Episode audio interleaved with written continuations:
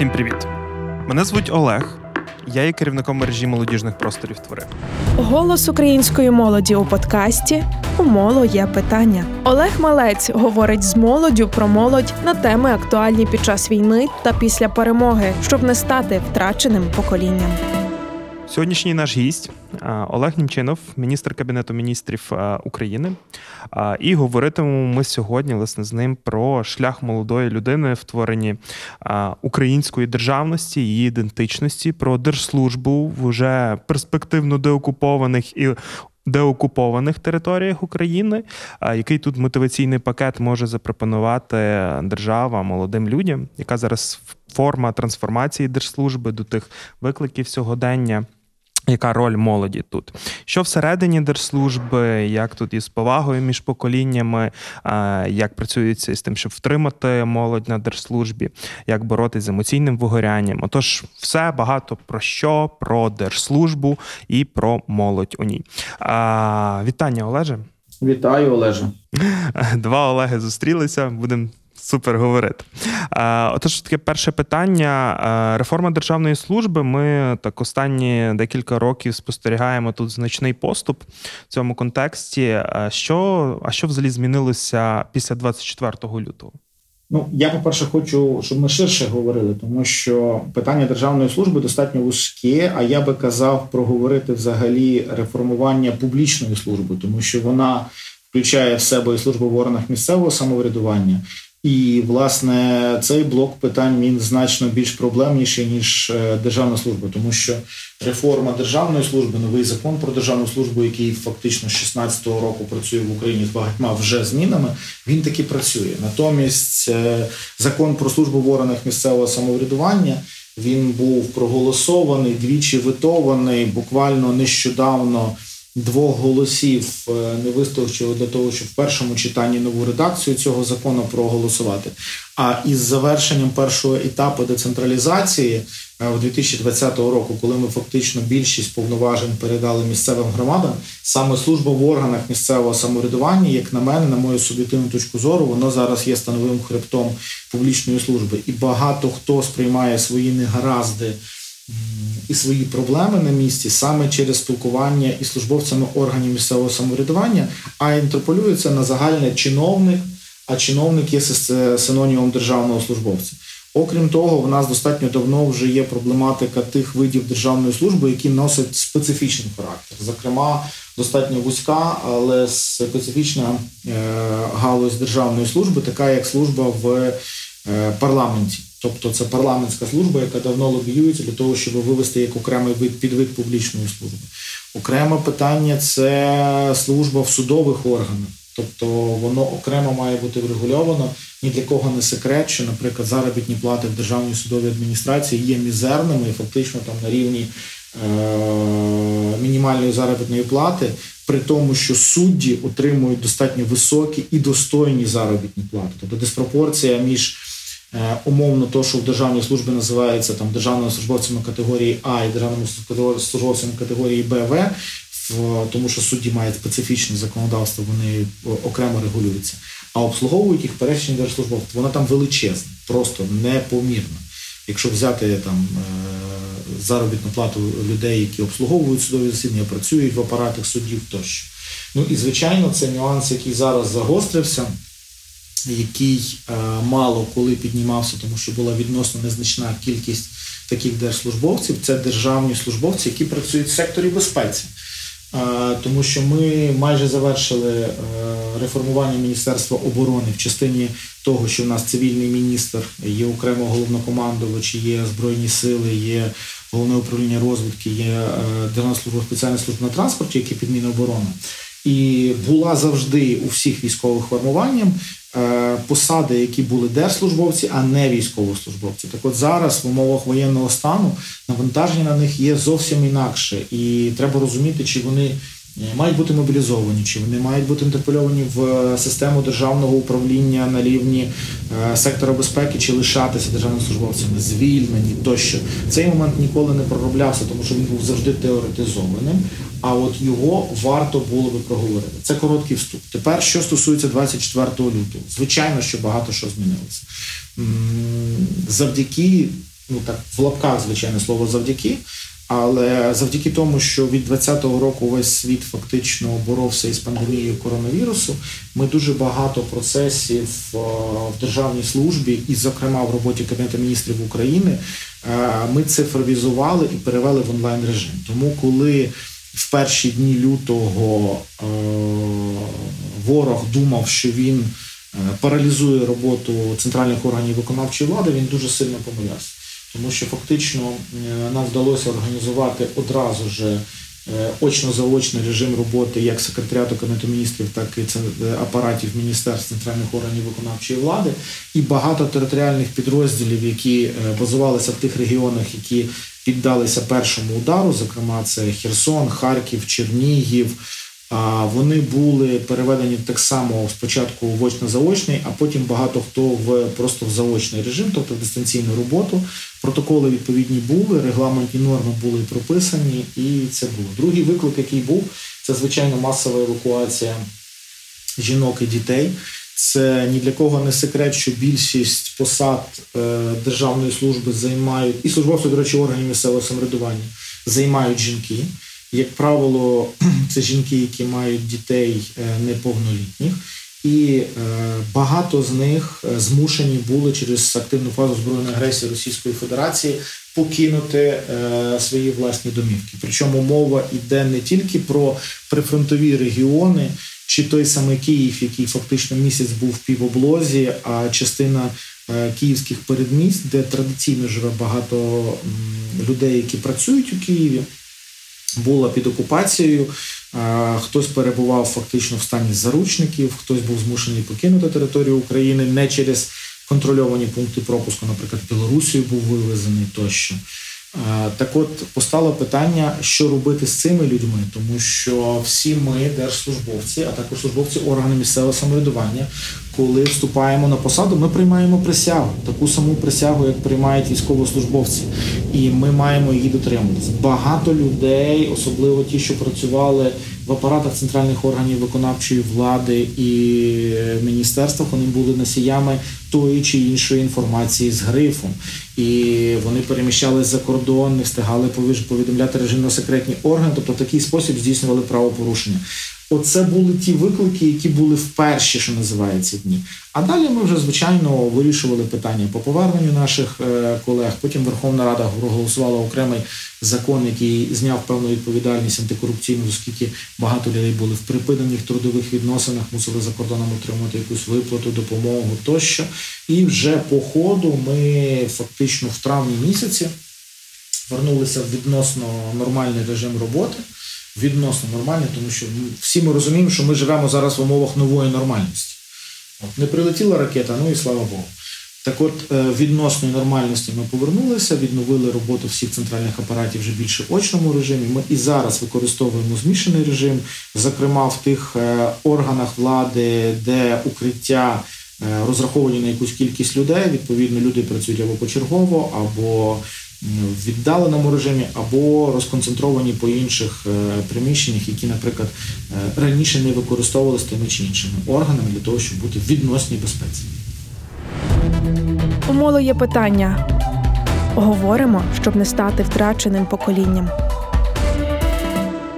Якщо так дивитися, е, скажімо так, стратегічно цей процес трансформації е, публічного управління в Україні, е, повномасштабна війна, вона чи додала поштовху цій трансформації, чи спричинила якесь сповільнення, чи по факту, там, якщо стратегічно розглядати? Та-та, ну, якщо стратегічно розглядати цей момент, однозначно надала поштовху, тому що показала, що є мертві функції, реально мертві, які ніколи нікому не будуть потрібні. А є функції, які потребують нагального реагування і підсилення. Окрім того, те, що Україна на п'ятий день е, активної фази повномасштабного вторгнення подала заявку на вступ в Європейський Союз, воно одразу показало, наскільки ми були готові в рамках виконання угоди про євроасоціацію до дуже багатьох речей, і наскільки важливо було те, що було запровадження і інститут профільних заступників міністра з євроінтеграції, і профільні структурні підрозділи у вигляді директоратів стратпланування європейської інтеграції в міністерства. і в наскільки вдалим було створення свого часу в секретаріаті Кабінету міністрів офісу з питань євроінтеграції, оскільки ці органи готували документи по так звані два опитувальника, які в надкороткий термін були готові. І вони були подані на настільки високому рівні, що навіть якщо забрати е, елемент того, що в нас війна е, і ми втрачаємо своїх близьких, в принципі, вони були подані навіть для звичайних умов в дуже якісному вигляді. Тобто, це показало, що цей напрямок вчасно був підтриманий, і його треба зараз підсилювати.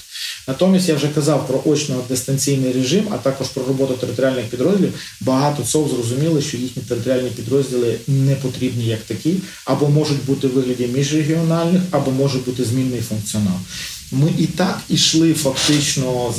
Нас по планах було до закінчення 2022 року а, повний paperless, тобто відмова від е, будь-якого там неелектронного документообігу, крім секретної документації звернень громадян.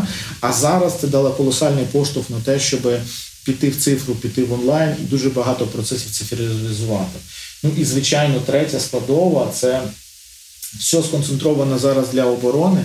І ясно, що дуже багато проєктів, програм, тощо воно має бути оптимізовано, так само, як має бути оптимізований функціонал. Треба позбавлятися того функціоналу, який не потрібен в умовах воєнного стану, і посилювати те, що треба. Тобто, це мова йде для деяких профільних міністерств які пов'язані з забезпеченням діяльності населення умов воєнного стану. І, звичайно, для нас кризне для всіх. Це питання стратегічне для нас вступу в Європейський Союз.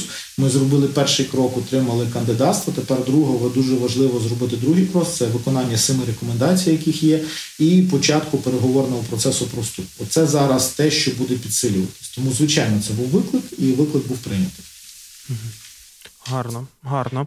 А, Взагалі про молодь. Е, от Особисто ви і загалом держава, державні органи влади, яку вбачаєте роль молоді в процесі цієї трансформації публічного управління державної служби, служби в органах місцевого самоврядування? Олег, важко зараз говорити, тому що ми е, живемо в умовах воєнного стану, коли зараз конкурс на державну службу.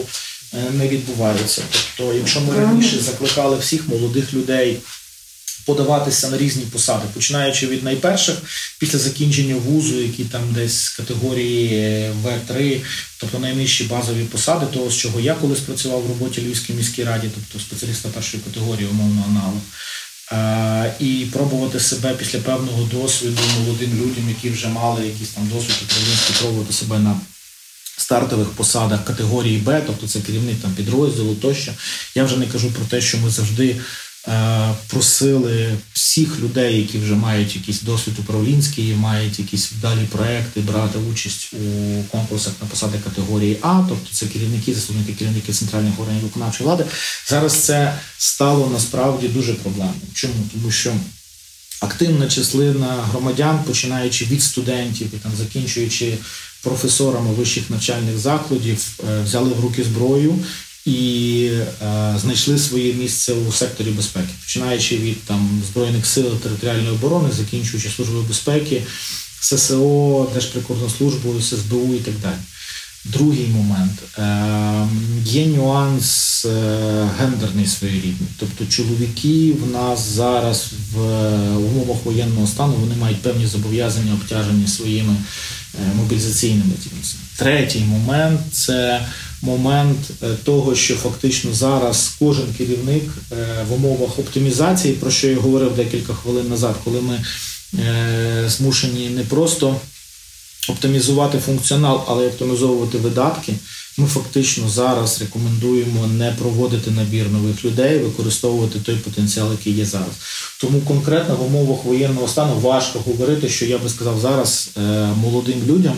Е, от тільки для вас публічна служба, тобто служба в органах самоврядування, державна служба тощо.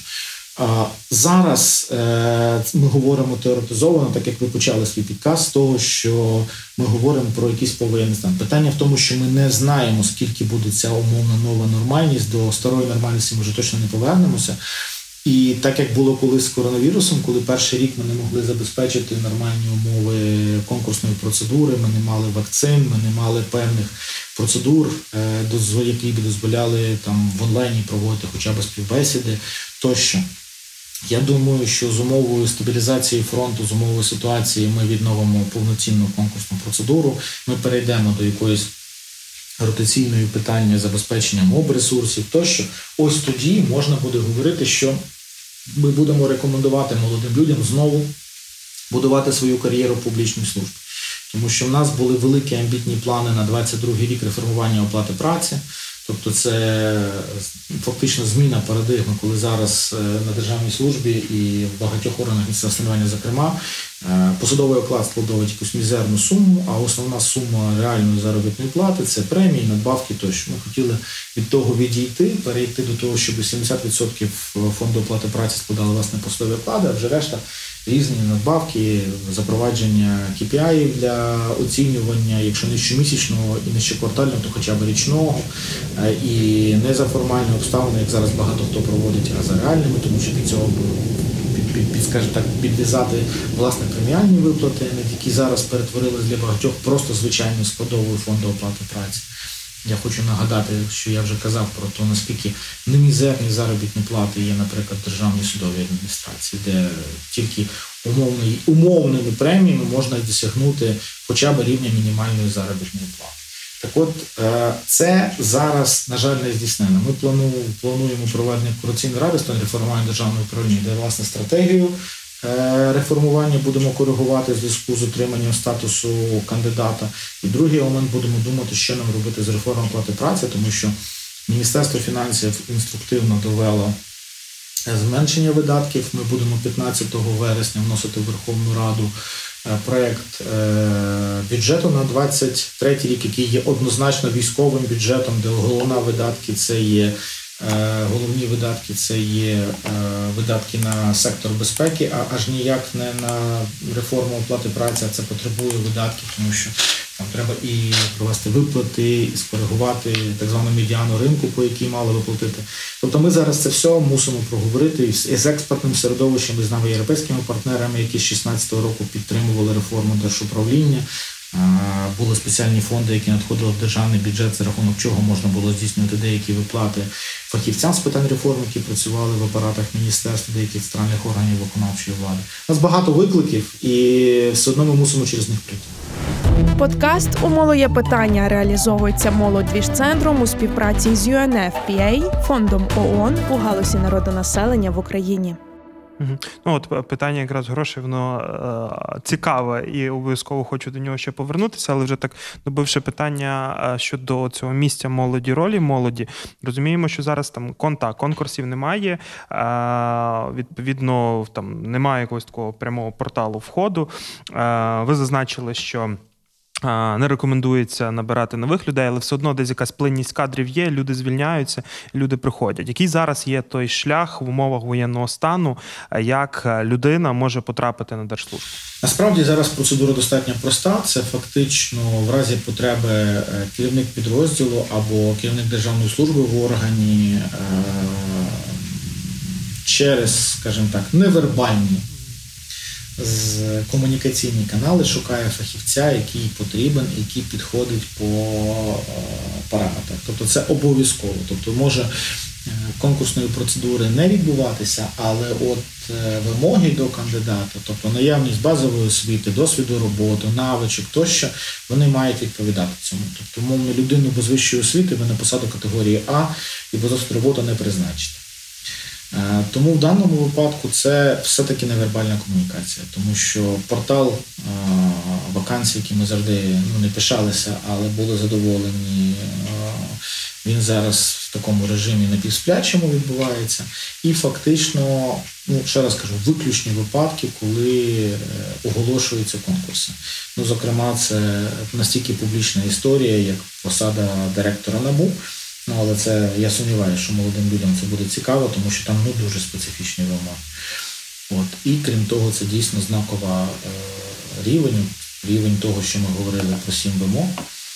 І е, там, я думаю, все має бути добре. Ми 9 числа, здається, та 9 числа було чергове засідання, друге вже е, комісія, яка займається відбором там свої, що називається, відбуваються процесуальні дії. І Ми чекаємо, коли комісія вже нарешті затвердить вимоги до конкурсу, і ми зможемо як секретаріат Кабміну допомогти їм його провести.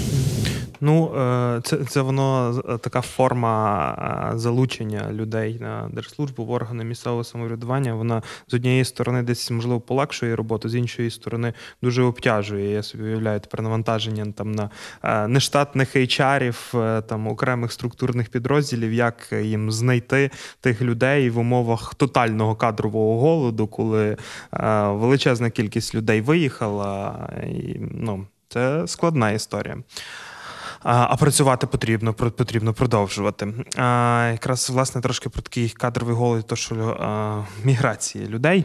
Зараз ми в останні дні спостерігаємо значний поступ в деокупації українських територій від загарбника. Розуміємо, що там на місцях лишилося значно менше людей ніж було до 24 лютого в різних регіонах по різному, але факт в тому числі можна це інтерпелювати на держслужбу, яка зараз. Е, е, яка тут зараз як тактична, так і стратегічна робота ведеться з цими деокупованими територіями, звільненими територіями.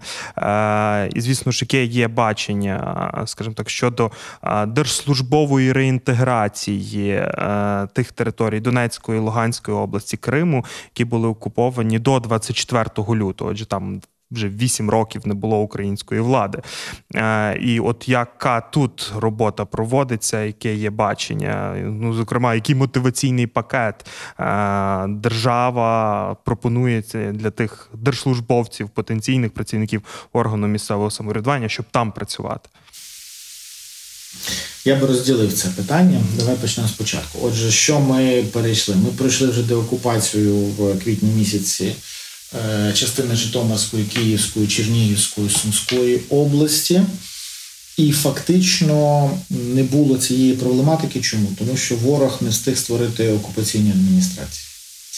Е, зараз ми вже стикаємося з деокупацією Харківщини, яка була 6 місяців і більше регіонів.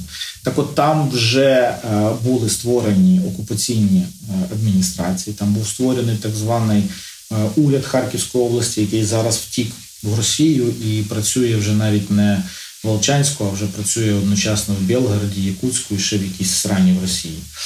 Е, диверсифікований. Але там вже була місцева поліція, е, де було значна частина колаборантів.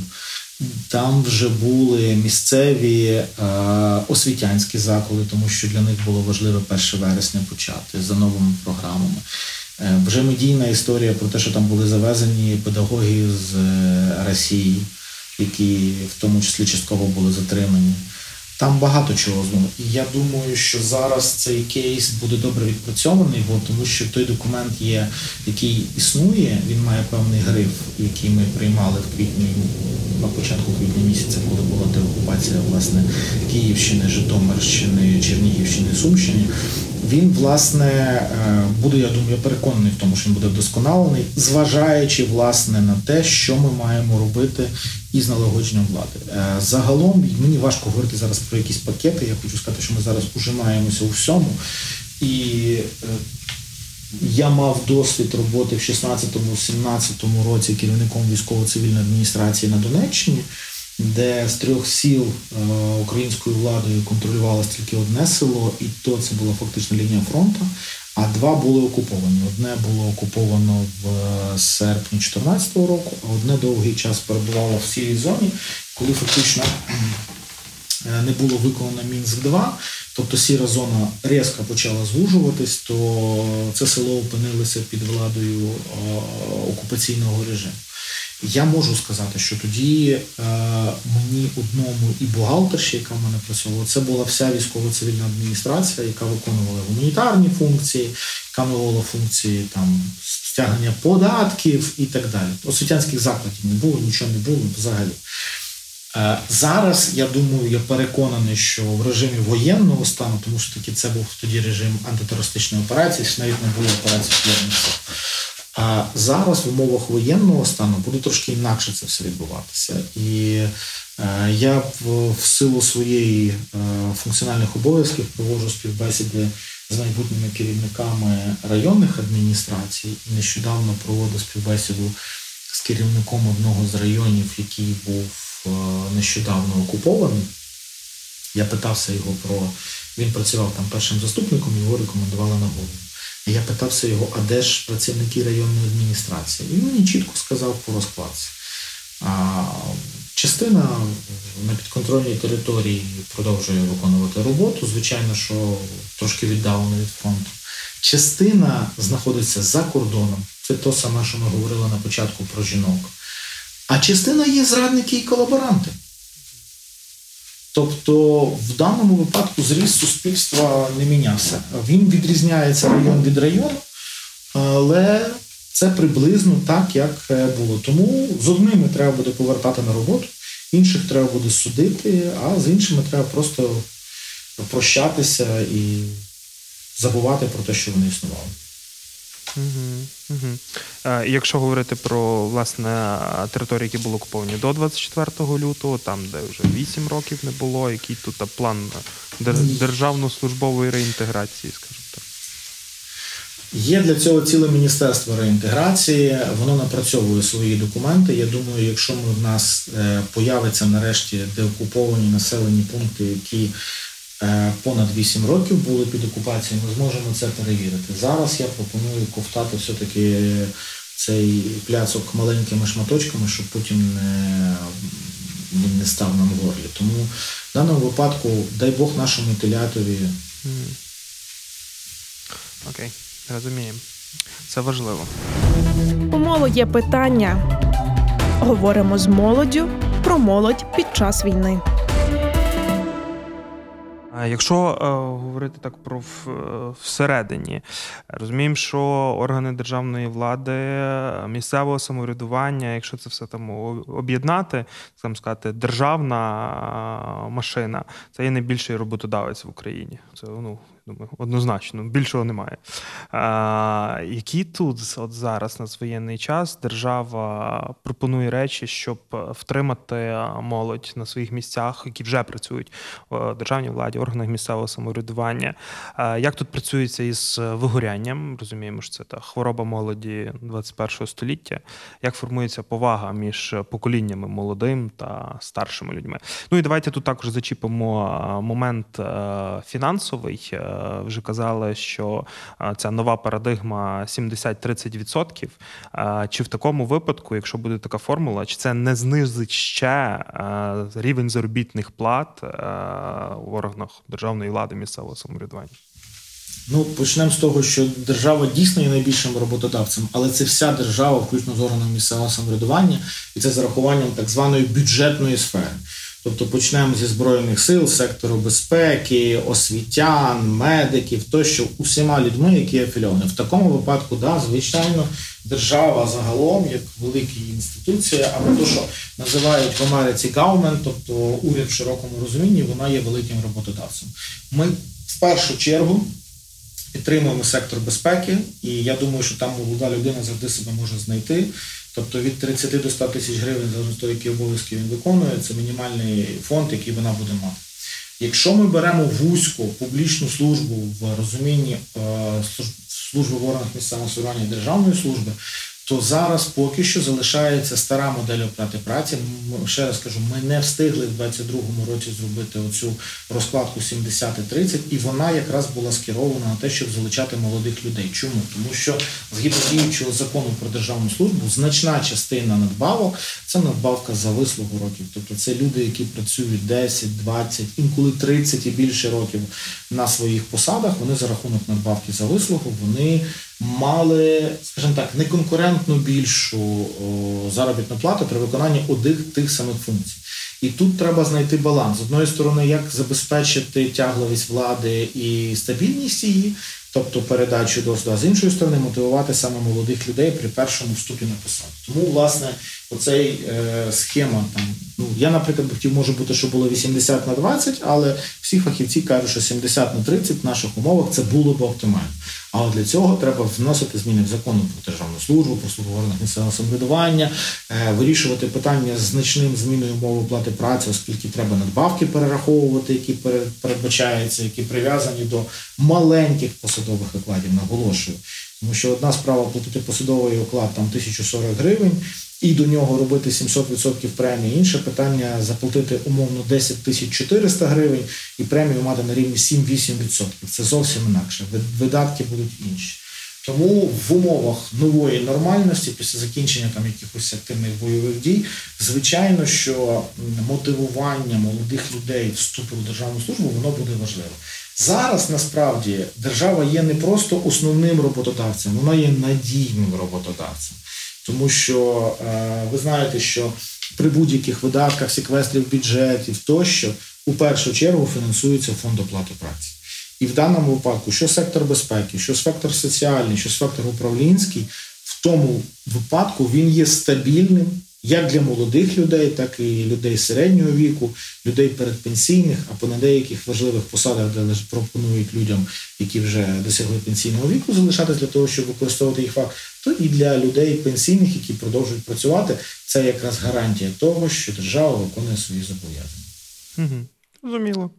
Е, на завершення, скажімо, такий візійний момент. Е, яким ви бачите роль е, молоді в державотворення на держслужбі е, після нашої перемоги? Якою має бути ота ідеальна версія модель служіння державі? Ну, це не візіо, це навіть не візіонізм, це філософське питання, Олег. Е, я я не хочу здатися якимось там іджистом чи я е, перейшов е, момент, коли е, я починаю сприймати там повікові ознаки. Тобто я вважаю, що е, молода людина може бути як фахівцем, так і людиною ні на що не здатною, так само, як і старша людина, і все інше. Але загалом я вважаю, що для людей, які хочуть будувати кар'єру, в тій чи іншій галузі е, старт своєї роботи через органи місцевого самоврядування чи через державну службу це величезна практична школа. І е, це не залежить, чи людина хоче будувати потім подальшу публічну кар'єру, умовно, політики чи місцевій владі, чи вона хоче здобути фах в якійсь міжнародній компанії чи в українському стартапі але розуміти для себе, як працює держава зсередині, як працює цей великий або маленький механізм, бути складовою цього механізму, не гвинтиком, але, наприклад, важливою, е, важливим елементом цього механізму. Я думаю, що тут е, це важливо. А загалом, якщо ми говоримо так, все-таки візіоністські, я хочу сказати, що команда, яка працює з 2019 року, вона дуже молода. Якщо подивитися середній вік керівних кадрів в деяких міністерствах і ЦОВ, він дуже сильно відрізняється від того, що було в попередні роки. Ну, не буду говорити про мінцифру, тому що він медійний. Там дуже багато людей прийшло з цієї галузі. Але це не один випадок, коли в командах міністерств, командах агенцій, інспекцій, служб появлялися багато людей в такому ну не геть молодому віці після університету, але люди, власне, з там хорошим десятирічним досвідом. Ще в повному розквіті сил і в категорії молоді не тільки згідно європейських стандартів, а й згідно закону про молодіжні громадські і дитячі громадські організації в Україні, які е, народилися вже в незалежній Україні і формувалися виключно в незалежній Україні. Е, так от е, тут я хочу сказати, що дуже багато речей було здійснено. Окремо, ну, поза межами нашого, напевно, дискусії питання Верховної Ради і того, що це, напевно, наймолодший склад Верховної Ради, який був, можна подивитися. Тут теж дуже багато речей інакше зараз сприймається. Тому концептуально мені би хотілося, щоб е, більшість активної молоді як мінімум спробувала себе в там в органах місцевого самоврядування, можливо, в державній службі, і мало саме активної молоді. Тому що люди, які хочуть будувати кар'єру там в будівництві і все життя бути в будівництві, можливо, їм це не треба. А люди, які хочуть займатися активізмом, люди, які хочуть щось змінювати, я думаю, що для них ну це життєво необхідно, щоб потім в подальшому розуміти, чому ти на своє дурне питання отримуєш дурну відповідь. Дякую, Олеже. Дякую, Олеже. Дякую слухачі. Подкаст е, «Умоло є питання. Реалізовується молодвіж центром Львів у співпраці з UNFPA, фондом ООН в галузі народонаселення в Україні. Не забувайте про ваші коментарі, вподобання та підписки. Ставте там питання, які крутяться в голові, сторінки фонду, молодіж центру та радіо Сковороди чекають вас, як і в принципі наші з е, Олегом Німчиновим сторінки також. Особливо рекомендую підписатись на інстаграм е, пана Олега. Там є багато цікавого. Е, Будуйте та служіть державі, вона того варта. Вірте в Україну, вона обов'язково переможе. Дякую. Всім привіт! Мене звуть Олег. Я є керівником мережі молодіжних просторів твори. Голос української молоді у подкасті У моло є питання. Олег Малець говорить з молоддю про молодь на теми актуальні під час війни та після перемоги, щоб не стати втраченим поколінням.